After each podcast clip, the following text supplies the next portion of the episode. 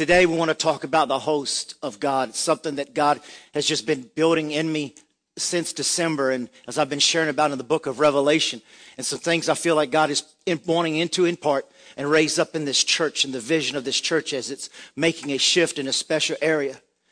I love this picture. As I saw it, there was things that started going off in the inside of me, and I started praying and meditating and studying on Mary. One of the things that I saw about Mary Magdalene, how she had this heart to anoint the feet of Jesus. And as you study it, you find out that Jesus went through Jerusalem riding a donkey, which would have represented Samuel years ago, Solomon, that is, years ago, riding a donkey through Jerusalem to be anointed as king. And Jesus was hailed, and he was applauded, and he was worshipped as king, and hail, Hosanna to the king as he rode on that little donkey through Jerusalem.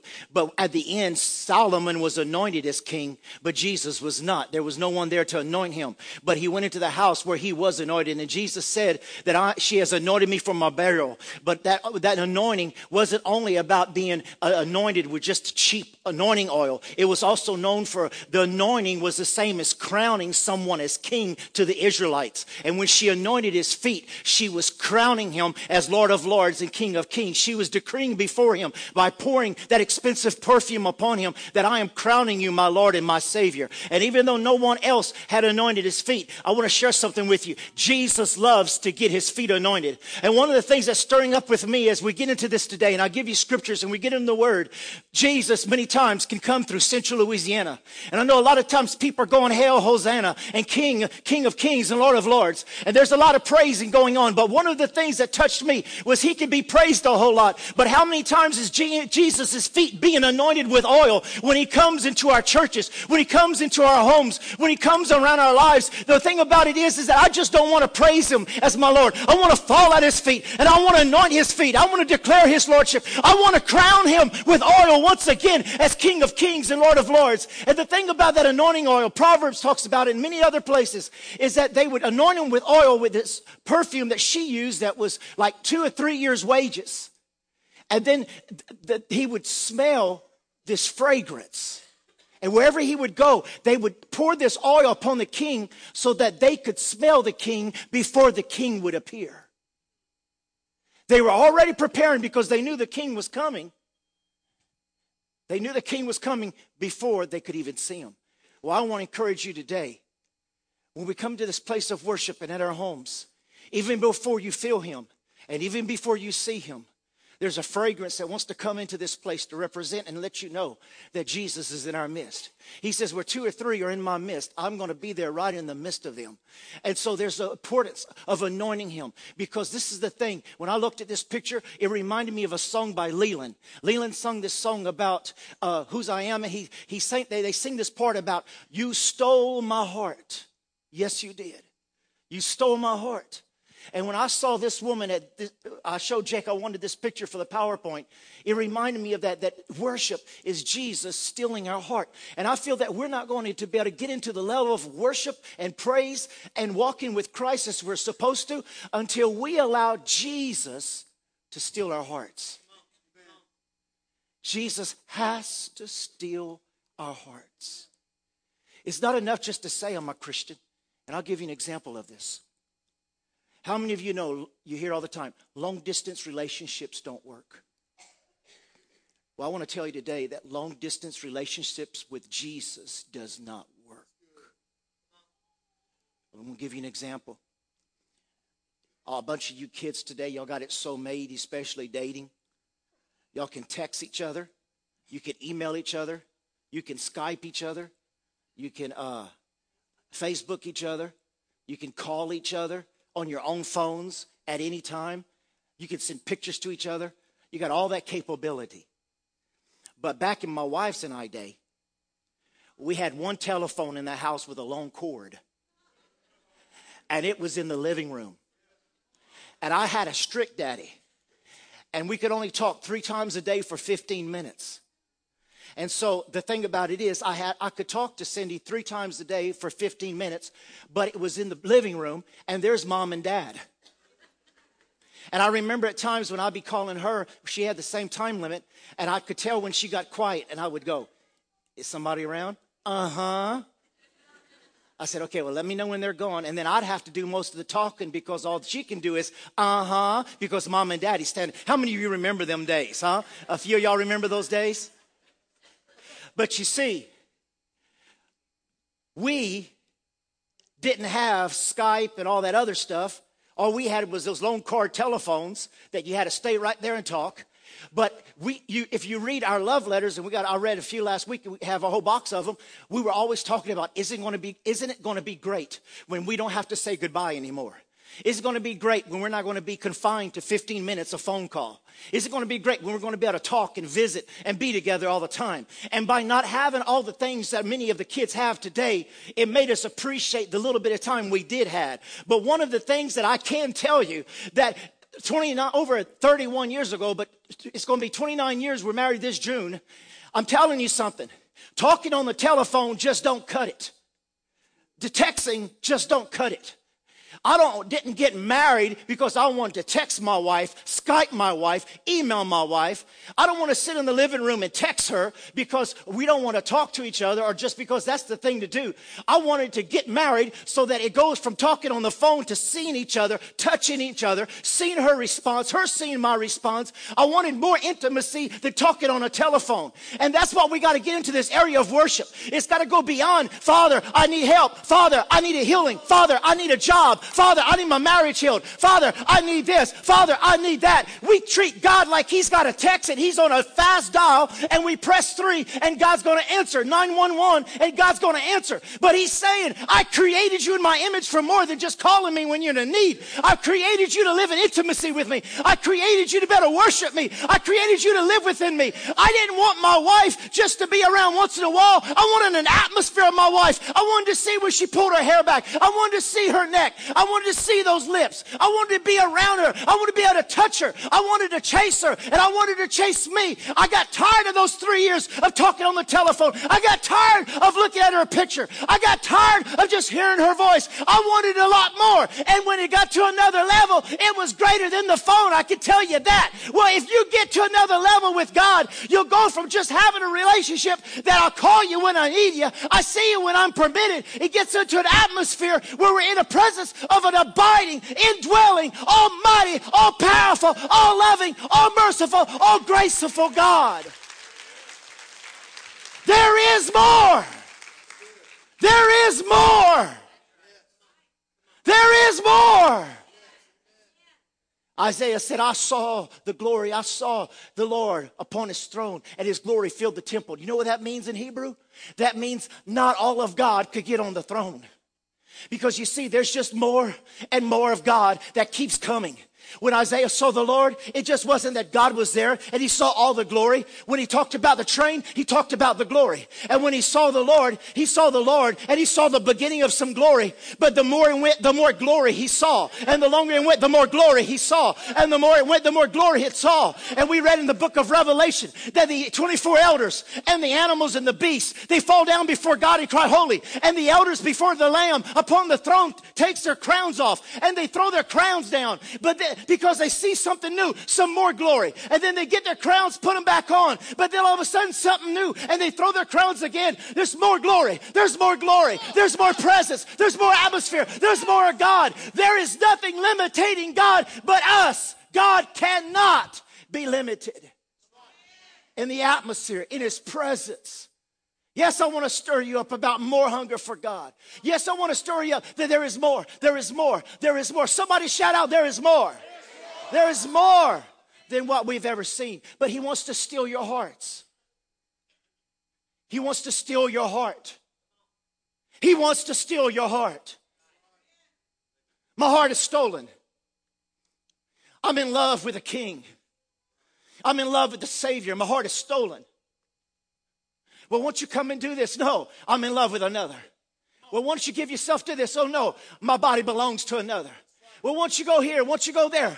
Oh, no, I belong to another. And I want to show you in the Word today. In Revelation chapter nineteen, verse ten, it says, he's seen here. I fell at his feet to worship him.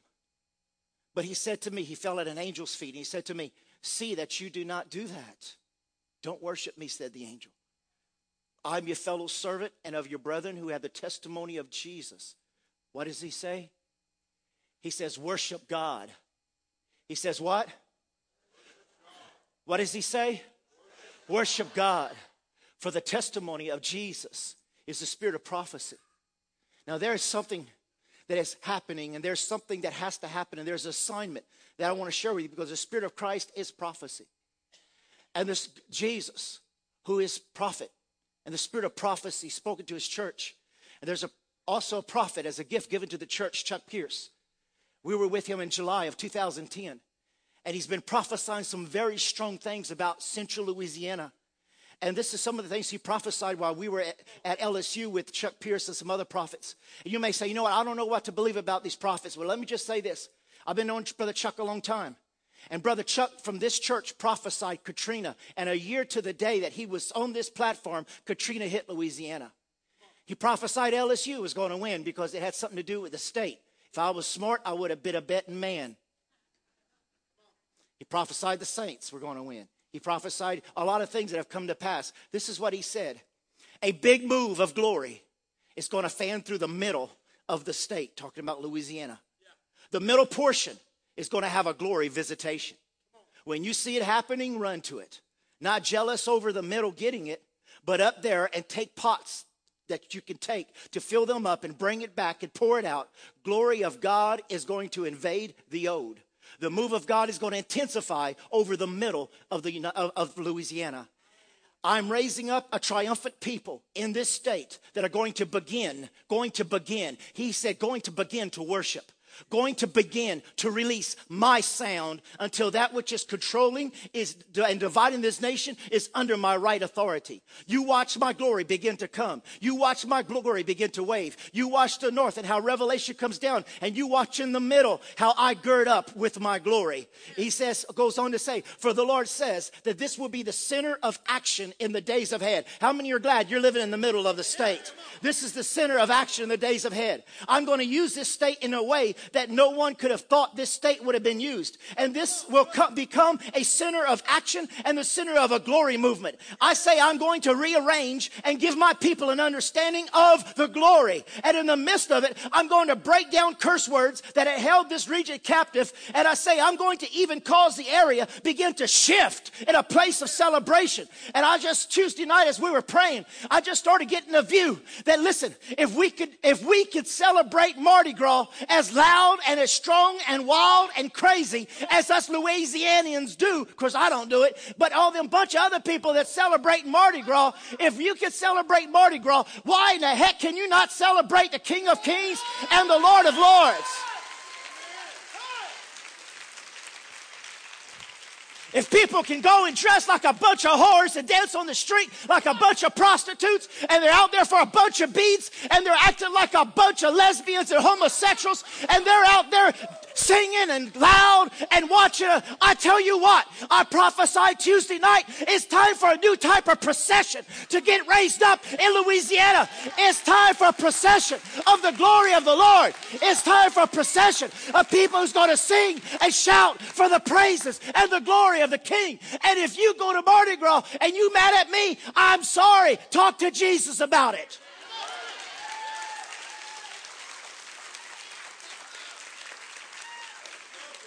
I was raised in Central Louisiana. I was raised in the rice fields where they would come with a flatbed truck. And they'd come to all the houses asking for rice and chickens and eggs and everything else. And we were too scared not to give them the little bit we had. And they all get together and they drunk. One fell off the uh, truck in front of our house, uh, fell on the covert and pulled all the skin off of his uh, leg to, to the bone. And then Mama had to load him up and bring the drunk guy home. Crazy.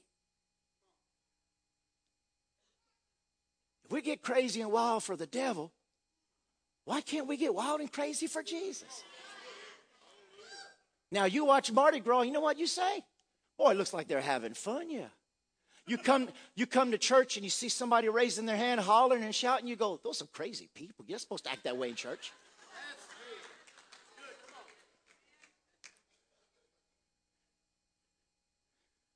There's going to be something different in here, up in here this morning. It's the sound of the redeemed. It's the sound of the Lord. It's the army of the Lord. On, worship in spirit and in truth. A new, proce- a new procession. Worship would go before the ark as John came before Christ.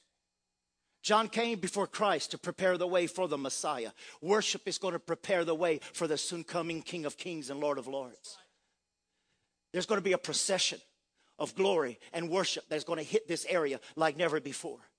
There's going to be new sound, a new form of worship, new type of, of excitement and celebration in the presence of God. And it's going to be, it's going to follow like in the Ark of David where they played the music and they danced before God. And David was dancing like a wild man, and a, and a sister woman was in the window cutting him down and saying, look, that fool dancing like a devil before the Ark of God. And she just mocked David for getting free before God. And all of a sudden, David went home and his wife was mocking him. And he says, go ahead and mock me. But if you think I was crazy, I'm getting ready to get crazier. And if you think that me being in my Hanes looked bad, I'm going to get even more undignified than Hanes. I'm going to come back and fruit of the loom next time. But I'm going to go ahead and dance and praise my King. You go ahead and mock me. You go ahead and mac- mock me. You go ahead and call me stupid. But I want to tell you something else. When the children of Israel was walking around the walls of Jericho, I imagine those heathen were calling them stupid and crazy too.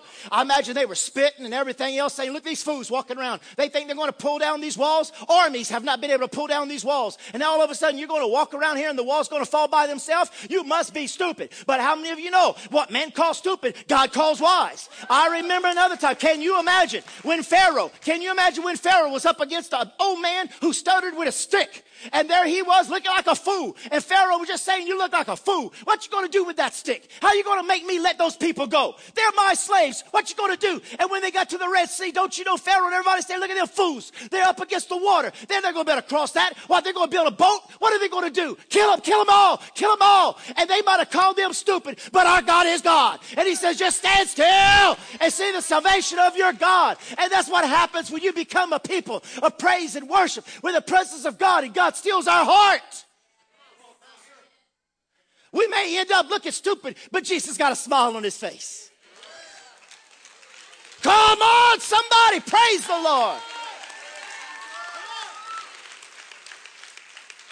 Hosting the presence of the Lord. Just the other day, Sister Lavelle came met me, and I didn't tell her, but she set up an appointment, came met me, showed me all her notes. We were talking about the Tabernacle of David, and I, I, she didn't even know I was going to be mentioning it a little bit today, but I want you to see here in Acts chapter fifteen, verse sixteen. And after this, I will return and I will rebuild the tabernacle of David. This is the book of Acts, which has fallen down. Worship has fallen down. They're raising their, they're, they're raising their branches at me, but they're not anointing my feet. Jesus always wanted to get his feet anointed. When he was at the rich man's house, he says, yeah, you're feeding me real good, but you didn't anoint my feet. It took somebody who stunk to anoint my feet. And that's something else I want to tell you about. David was a man after God's own heart. David stunk because when Samuel went to anoint him, he had been living with the animals and he'd been living outside. Tell me your husband don't stink when he comes back from camping and fishing.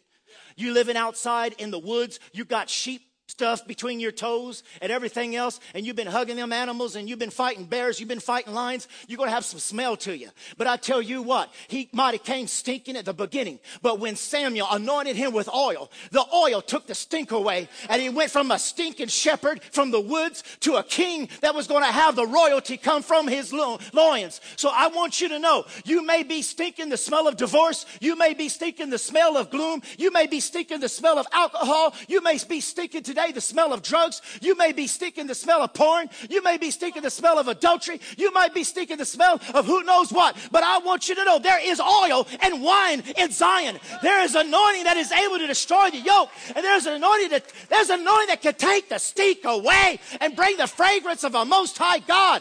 Ephesians says that he will anoint you to where you all of a sudden you will bring everywhere you go the fragrance of the God who saved you, cleansed you, washed you, and anointed you. There's something about the tabernacle of David.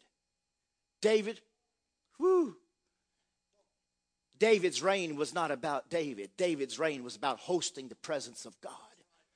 It was Tuesday night, the Spirit of God just kept telling me hosting, and that's why I, I went into this, hosting the presence of God. I love this scripture. He says, I will return and I will set up what was set down. I'm going to build it back up. He might have stunk, but I tell you what, one thing that Jesus said, listen to this. I stole his heart. That's why he's a man after my own heart. And if that boy will, will save his sheep from a lion and a bear, I want that boy to be the king of my people. If you're willing to give your life for an animal, if you're willing to give your life for somebody in the hospital, somebody on the street, somebody in need, somebody who's been down and out,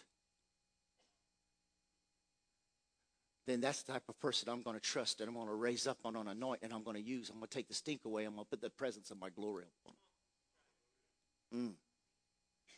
Acts thirteen twenty-two. I have found. Can you imagine God saying that over us? I have found David, the son of Jesse, a man after my own heart, a man after my own heart who will do my will. He, he's interested in my will. He's interested in hosting me. He's interested in blessing me. He's interested in loving me. He's, he, he's not afraid. Listen to me. I found David a son. There's a lot of talk about what's going on today. There's a lot of talk about politics. There's a lot of talk about this nation. I got something to show you next week about the nation. There's a lot of talk about this and a lot of talk about that. But there's something I found out about David. I found out all through the Psalms that when the nation was at the lowest point, God always finds his man. Man, and God always finds his woman. When the nation was going after other gods and the temple was tore down, God still was able to raise up a man, and God was able to raise up a woman, and God was able to raise up a people that even in the midst, when it looked like things were crumbling and falling down, even in the midst of hard times, God could still find his man and his woman. They may be hiding, they may be praying, they may be worshiping, they may be doing something insignificant, they may be changing tires at some place, but God says, I'm going to find my man who's stolen my heart, and I have he's allowed me to steal his, and I'm going to raise them up with my own heart, which means he's going to have intimacy, a relationship with me, and he's going to be willing to do my will. Amen. I had some more stuff here, but let me go on with this. Host is presence. The word host, it means one who receives and entertains a guest. Listen, as when we when we go through this, I want you to see this. This is where we want to go as a church. This church is about the audience of one, Jesus Christ. Thank God for the lost. Thank God for the sinners. Thank God for the saints. Thank God that we can come together. But what are we coming together for? Well, first and most of all, we got to be coming together for Jesus. We got to be coming together to anoint his feet, that he come and he's been able to say, I have found a place that worship me in spirit and in truth. I have found people that they're not here because their names are upon a roll and they're singing when the roll is called up yonder, I'll be there. I want some people praising me and worshiping me now for who I am and what I can do. I want some people to be worshiping me in spirit and in truth. I want some people who want to go beyond the norm and And go into the supernatural and believe in me and things they've never seen or heard of or things they've even doubted, because I'm a God of the un- invisible, unlimited, surpassing power of anyone's understanding. That's what God is looking for. Yeah. I have found David. I have found those who will host me. It means a person or a place that hold an event where the one is invited. Holy Spirit, Father, Son. All or volunteers for Jesus to come. It, listen what the word host means in the definition, in the dictionary. It means a place where living things are found. Come on, can I hear an amen? The word host, a place where living sacrifices, living praises are found. Hallelujah. It means to act as a host. It means to welcome in. It means a crowd, a flock, a mob, an army, a congregation. And it means a gathering. It's of host. Now, there's some things I want to share with you quickly. Out of Psalms eighty-four, verse one and two, it says, how lovely is your dwelling place. How many of you know, to better say some place is lovely, you've had to had a visit there. David wasn't raptured, but there was some times when he was singing. There was some times when he was playing. There was some times he was worshiping, even before a king who wanted to kill him, that the evil spirits would leave because there was something in the praise and the power of the worship at that moment. And he was able to say, how lovely is your dwelling place, because he's been there. He's experienced it, and it was intimate to him. And he says, how lovely is your dwelling place, O Lord of heaven's armies. I long, yes, I faint with longing to enter into the courts of the Lord. Listen to this. With my whole being, body, and soul, I will shout joyfully for the living God. Listen to me, church. This is that longing that's intense. It's something we've got to get back. It's intense, and I'll get back to that in a minute. The Message translation says, I've always longed to live in a place like this. That's where you're going. I've always wanted to feel the presence of God like this. I've always wanted to see signs, wonders, and miracles like this. I always wanted to sense the presence of God like this. I always wanted to see the lost saved like this. I always wanted to experience a water baptism where the Spirit of God fell and people were being touched by the Spirit of God. I always wanted to be in a place like this. It was so intense. I've dreamed of this place. Always dreamed, listen to what he says, I've always dreamed of a room in your house where I could sing for joy to God alive. You stole my heart.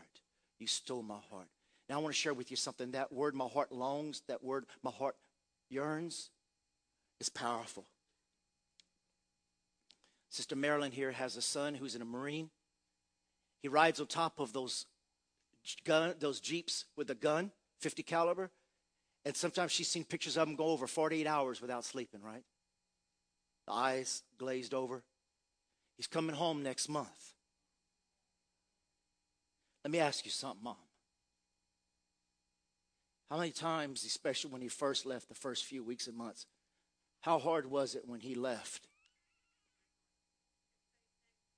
You couldn't say his name without crying. How hard did, how much did you want to hug him, hold him, touch his hair, rub his shoulders, rub his back? How much? That's what David used there for the word longing and yearn. It's the word used when a mother has had her child stolen from her and she longs to get him back. It's the word of the father of the prodigal son who longed to have his son back no matter what. That's how intense, that's how much God had stole David's heart, that he says, I long to be with God and to sing in his courts or host the Lord in his temple like a father or mother longs to be with their child. My, my wife and I remember, you remember boot camp, because our son, he's not in Afghanistan, he's in Florida. But he's off tomorrow and a few days, so guess what? We're going to meet him halfway tomorrow. We're leaving in the morning, going to meet him, so mama can, like mama says, so she can have her touch. Just rub his back, play with his ear, and rub his hair. That longing never leaves you, no matter how old they are. Well, listen, why do we allow the longing for God's presence to leave us, no matter how long we've been saved? No matter how upset we are, no matter how mad we are, the longing for God, the longing as a wife just buried her husband or her child, and she's wanting her husband back. She's having to clean out his closet. She's having to clean the child's closet out of the clothes because the, the child is gone and she's longing to have her child back. That's how intense and desperate David was, and that's why David had God's heart. If you love Israel, that's how bad Israel wants the temple back. According to the Hebrews, this is what they say. The predators have taken the place and built a mosque on top of what once was the Holy of Holies. We want it back.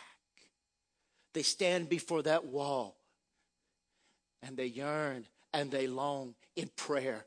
We want the temple back, oh God. We want the temple back. How desperate are we for the presence of God in this place, to be able to be called a church that hosts God. That's what it's about. To feel uncontrollable desire, the host of the Lord. He says, my flesh, all my physical powers are completely overwhelmed when I get close to you. Look at this right here. It says in Psalms thirty-five, verse ten, everybody with trouble in your bones, listen what it says here. With every bone in my body. You see, David went deeper than head knowledge. David went deeper than emotions and feelings. He says, like Ezekiel, Jeremiah says, it's like fire shut up in my bones. I've been in the presence of God, and I have been saturated with something that goes beyond human reasoning. I have been singing and rejoicing and praying and fasting and living in the Word of God to where there's something that's going on beyond my feelings. My flesh doesn't matter anymore. My feelings don't matter anymore. There's something that has gotten so deep on the inside of me that at night I wake up and my body's shaking. I can't go to sleep, and there's a fire on the inside of me. And every time I say, you know what, I'm just going to give up, it doesn't seem to quit. I keep hearing more and more people that aren't having results, so why do I keep believing God for results? But yet there's something down inside of you because you walked with Him at one time, and you know that there's something real inside of you. And when you say, I'm just going to quit, I'm just going to go through the emotions like everybody else, after all, they get away with just going through the motions, but you know that there's something, all of a sudden you feel that, you say that, you think that, but there's something that starts spurring up inside of you, and you start crying out, my God, my God. It doesn't matter what I haven't gotten. It doesn't matter what prayers have not been answered. It doesn't matter what other people are doing. All I know is that there's a fire deep down on the, in my bones. All my bones praise you. My soul praise you. My love praise you. My heart praise you. My feelings praise you. All that's within you praise, all that's within me praises you. With every bone in my body, I will praise you, Lord. Who can compare to you? Who else rescues the helpless from the strong? And who else protects the helpless and the poor from those who rob? You know, the Buddhists and all them other freaks, they say that if you just get in your little stance and you do your little hum, hum, hum, that you get your body, your soul, and your spirit as one. But I started thinking about them little bald-headed monks. I like kung fu movies. And them little monks, you know, they get their spirit, their soul, and their body, and they're doing their little hum-hum. And they got their little bald heads and their little things and their little beads. And they're, they're, all, they're all into tranquility and peace. But watch the kung fu movies. Those little things get mad. They walk around all day. Mm, but get them mad. They're doing the tiger. They're doing the dragon. They're doing, they're doing all this type of stuff. Something's wrong there. But there's a principle that David is saying right here. When I get into worship, my body and my soul doesn't get aligned with me because I'm, I'm a mess. My body, my mind, and my spirit gets in line with God's spirit. The higher power is not something in you. The higher power is He who is everywhere at all times, and He's all things. And when your spirit and your body and your soul gets together, that's where reformation takes place. Amen? Now, I want you to see something here. David goes on explaining it in Psalms eighty-four, verse three. Even the sparrow finds a home, and the swallow builds her nest and raises the young at a place near your altar, O Lord of heaven's armies, my King and my God. Now, I did some studying about this, and there's some things I want to show you that this is so good. First of all, he's talking about those who are wandering, and those who are backslidden in life are always welcomed back into the presence of God.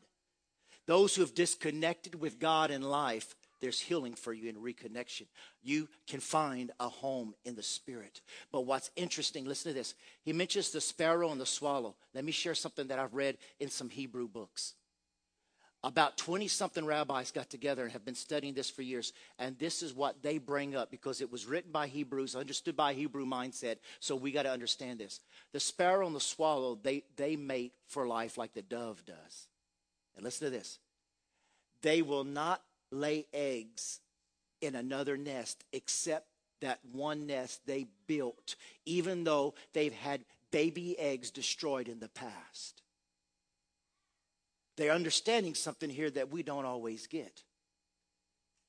What they're saying is Israel has been raped and molested and robbed and plundered, but Israel keeps coming back to God, and God keeps accepting them back. And what this is talking about here is that you might have been molested, and you might have been abused, and you might have been hurt. You might have been chased, chased out of a home where you lived, out of a marriage, out of a relationship, out of family. But God is saying, I'll always receive you. Others may have rejected you, but I'll always receive you. And there's something else interesting that it talks here. It says, and, and they raise their young at the place near your altar. Now listen how smart these birds are. Guess what's at the altar? offerings of seed and grain.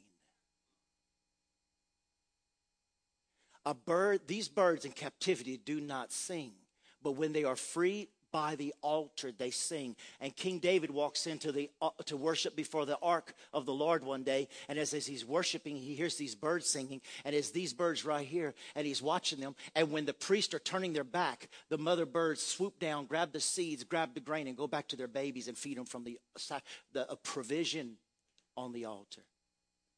David is saying here, the reason I worship the Lord is not only am I free from fear, free from, free from insecurity, free from failure, but I can sing because I'm free. There's provision because I'm free. There's covering at the ark because I'm free. There's provision in the presence of God. And he goes on to sing, what joy for those who can live in your house. Come on, who can live in your house always, always singing your praises. What joy for those whose strength comes from the Lord. Listen what he goes on to say here. They will continue. Somebody shout out, continue. To grow stronger, and each of them will appear before God in Jerusalem. You know what this is saying? We wonder why aren't things working in our lives? It's because we do a lot of stop and going. He uses the words always and continually. Let his praises continually be in my mouth. You know what's going on here? He says you'll grow stronger. That means if you give out of your energy and your strength and your praise to God, whatever you give out, more will come upon you. He's saying you're going to hit the wall, or in other words, you're going to get your second wind. When you feel like you can't go no more, you just keep praising. When you, you just don't listen. This is what David's saying. Don't you stop praising when you leave church.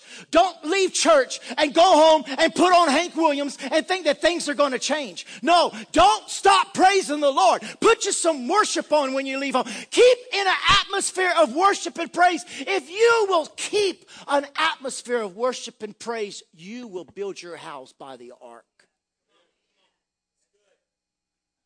He's saying this ain't no stop and go. Last night you were drunk with the Mardi Gras, and today in your church praising God. David is saying that don't go. That don't work. That's not God's way.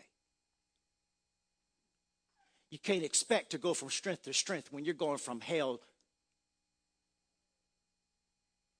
every week. Hell to heaven. He's saying get in heaven and stay there.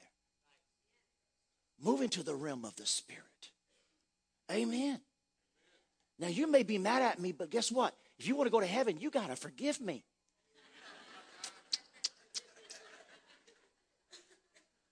They grow stronger and stronger and stronger. Now, look at this. Spiritual development. And look upon the face of your anointed. Now, look what David is saying here. Watch this. Listen, listen. This is where we're going. I'm going to keep worshiping you until the day that I see you face to face. I worship you like I'm already there, but I know one day I'm, my eyes are going to actually see you, so I'm going to worship you as if I'm already there because I know one day I'm going to be there. Whoo! I'm coming to church, not to hear how good they do. I'm coming to church to do as good as I can do because one day I'm going to see him, so I need to see him now as if I'm already seeing him. You hear me, church? That's what worship's all about. Look what David said. For a day in your courts is better than a thousand. I would rather be a doorkeeper. That word doorkeeper, host. I'd rather be a host in the house of my God than dwell in the tents of the wickedness. See, if something's pulling you towards the world, you ain't got a taste of God. You've eaten too much Mardi Gras bread. You've done swallowed that little baby that's in the middle of that bread. You done gone crazy with them beads.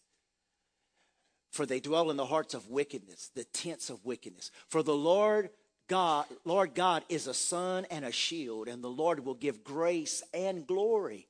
No good thing will he withhold from those who walk uprightly.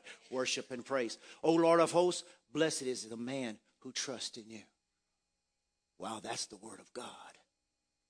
That's the word of God. Trust in worship you, praising him. That's what he's talking about there. He said, I'd rather be a host. That word host also means to receive and to show love to a guest. Guess what? Look at this. You know this scripture, Hebrews thirteen two. Don't forget to show hospitality to strangers, for some who have done this have entertained or hosted angels without realizing it.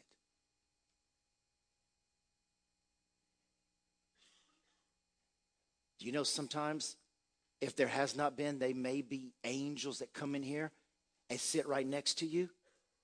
And they go, hi, how you doing?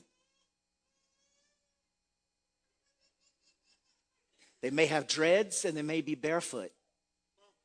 And they may go, isn't it great today? And you may go, ugh. And they may be an angel with dreads and flip-flops. Be careful. And so if he's telling us be careful about who we host and how we host, that we may be hosting angels without knowing it, how many know we may be hosting God without knowing it too? And didn't he say he inhabits in the praises of his people? I got to hurry up here, don't I? Right quick, Mister G right here says, he is my host and also serves as a host to the whole church. That's his heart. Now, quickly, I got to go through this. Now, here it talks about, uh, uh, here is, uh, what did I call these guys? I got it written down in Hebrew, uh, how to say their names, but I'm just going to say Obi-Wan Kenobi.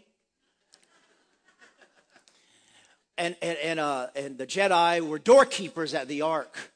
It keeps on talking about these guys who are priests to blow the trumpet for the Ark of the Lord. And here's Obi-Wan Kenobi and Jedi. We're doorkeepers for the Ark. You see it there? There's the last part of it. Let me tell you something about, let me tell you something about these guys.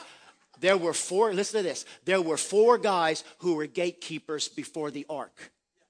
Let me tell you about something. Remember I told y'all a few weeks ago, the Spirit of God told me to tell you that if you're in this church and you feel like you're betraying your denomination, to get over it, because you're not betraying a denomination, because no denomination, not even this church, owns you. You belong to the body of Jesus Christ. And I told you, do not feel like you're betraying your denomination if we do things a little different and we don't have a little thing saying how much is in attendance and Sunday school and all that like everybody else does, and we got lights and we're a little different. Not to be, well, let me tell you something about this guy right here. This guy right here, Uh, Baraka, whatever his name is,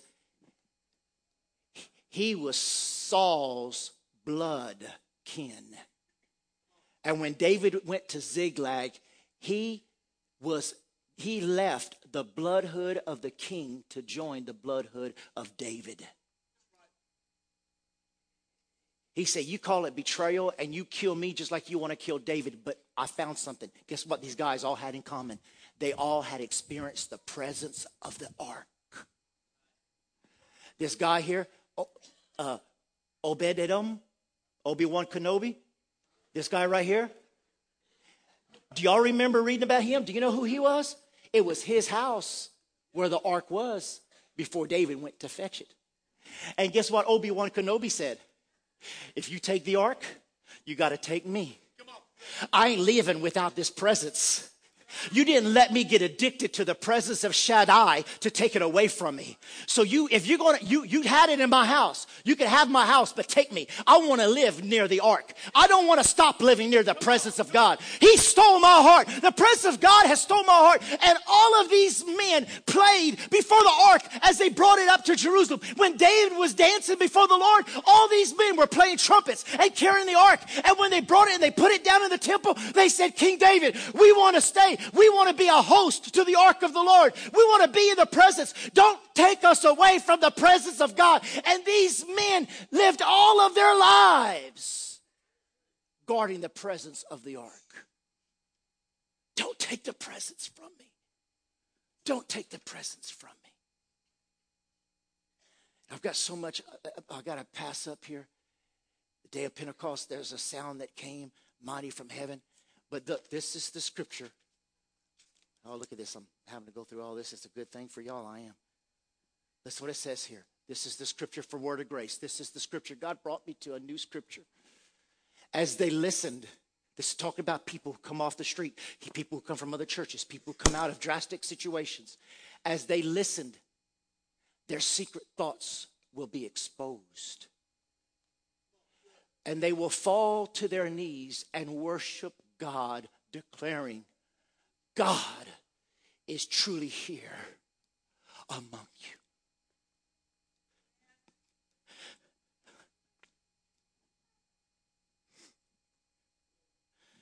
That's what we want to be about. God, give us the grace and give us the fire and give us revival to where people could come in here. And even though the word cuts like a knife, and even though secret things are exposed, you still feel loved and accepted and know that don't leave because you're being exposed. Fall on your knees and worship God.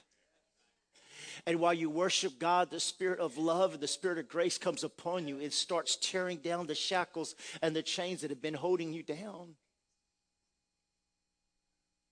I rewrote the definition for sinla. I wrote sinla.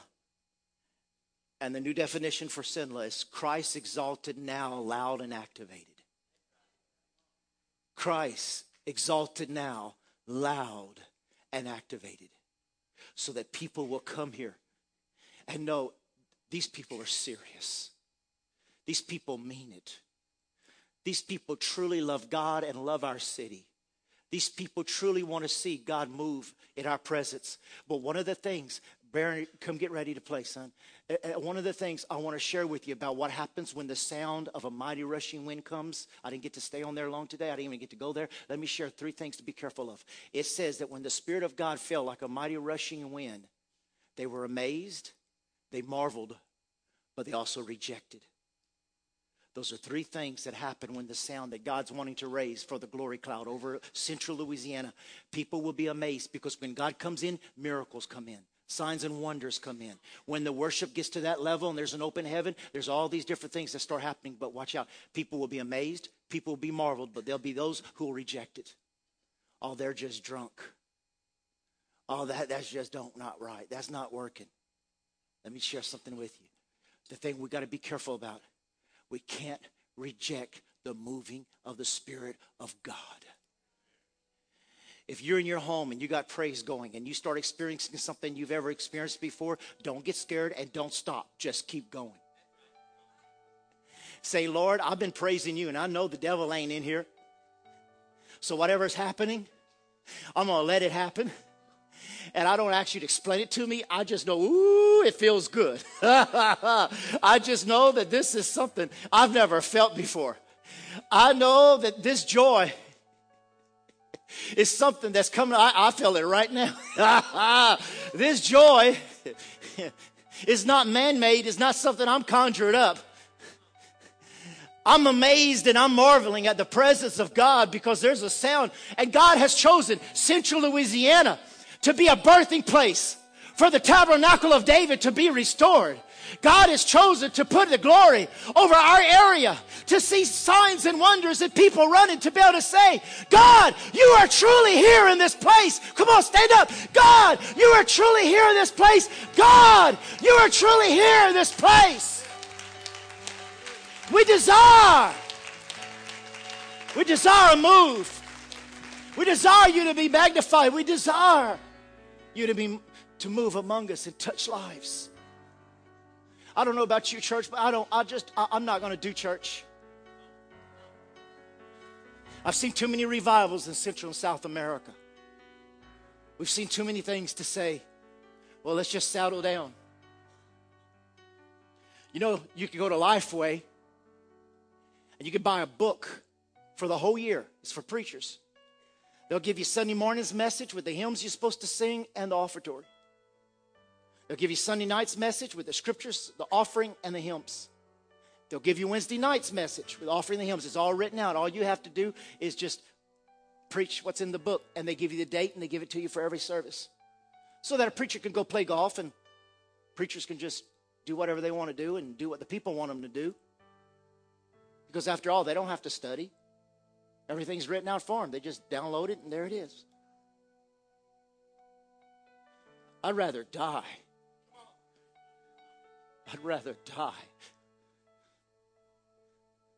than yield to letting man put words in my mouth and not the Holy Spirit of the divineness of the Godhead put words in my heart and my mouth.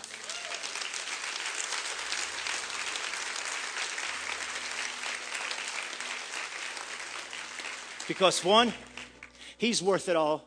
And two, he says you're worth it all. To give you the fresh word from the throne. The book of Acts, they spent their time in prayer and study of the word, because it was time for a revival. It was time for a move of God.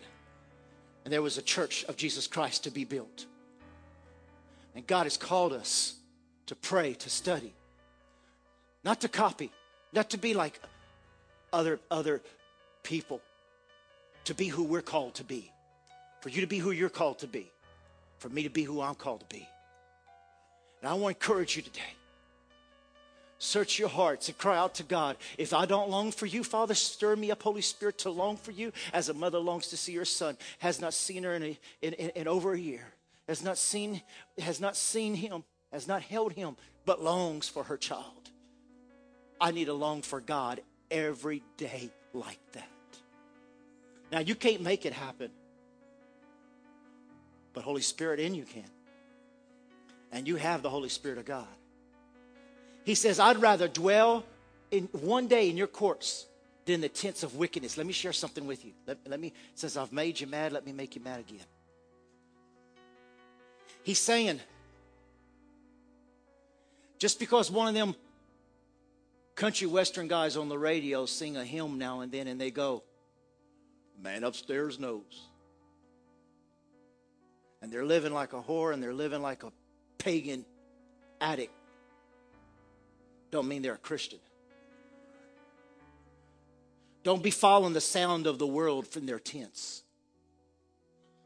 Don't be following the wicked sound, even though they sing a good song now and then, but their lives contradict what the word says.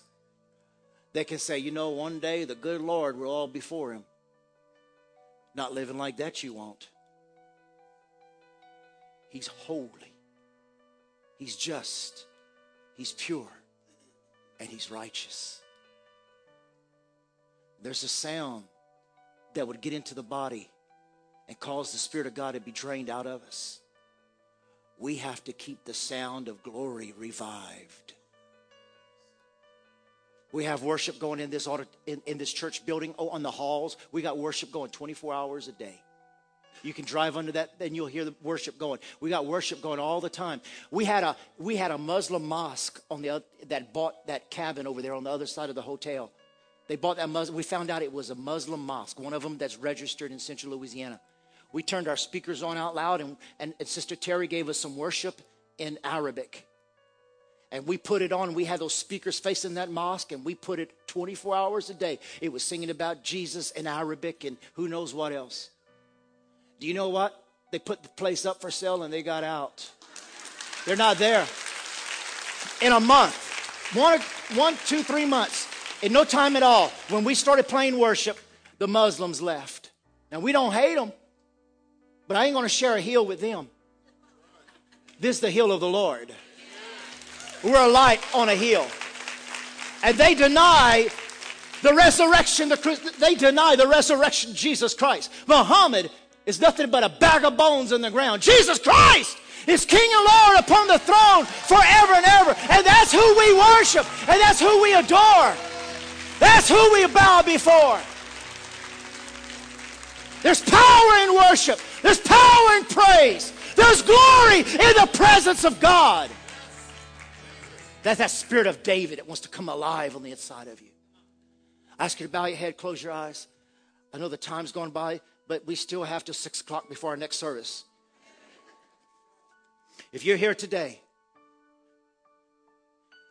you might have experienced church and you might have experienced religion, but you heard Jesus preach today. It's about him. And you don't know him. Your life is not right with him. You know your life is not pleasing to him. And I want to invite you right there where you are just to raise your hands. And I want you to raise your hands and say, I need Jesus in my life. I need to be forgiven of my sins. I need mercy. I need to come back to him. I'm like that bird. God bless you, sir. I'm like that bird that's lost his way, and I've gone off another direction, and, but I want to come back home. Is there anyone else today? God bless you, sis. I see your hand. Anyone else today? Raise your hand right where you are. God bless you. I see those hands. God bless you. Oh, more hands over here. God bless you. God bless you. Crying out for the mercy and grace of God. As you raise your hands, would you please come? We've got people who's going to stand with you. We're going to pray. We're going to give you some materials, and we're going to lead you into a prayer of rededication and salvation for your life. Because this is the most important decision, the most important thing you can do with your life is get your life ready with the one who one day face you will see. So please, if you raise your hand, come now. There was about five, six, seven people right here in this area. Raise their hand. Come now. Come together. If you've got friends, bring them with you so you don't feel like you're by yourself. Uh, Christians, be praying, be praying, be praying. Thank you, sir. Come, come, sis. Thank you. Yes, you raised your hand. Come. Come. Anyone else, you raised your hand, come and stand up here. God bless you. God bless you. Come and stand right here. Come on. Let's give the Lord praise as they're coming forward. Let's give the Lord praise. Stand right here. God bless you, dear. God bless you. Just come and stand right here as we get ready to walk these people to the throne room. Anyone else today, you know you got your gift to your life right with Christ.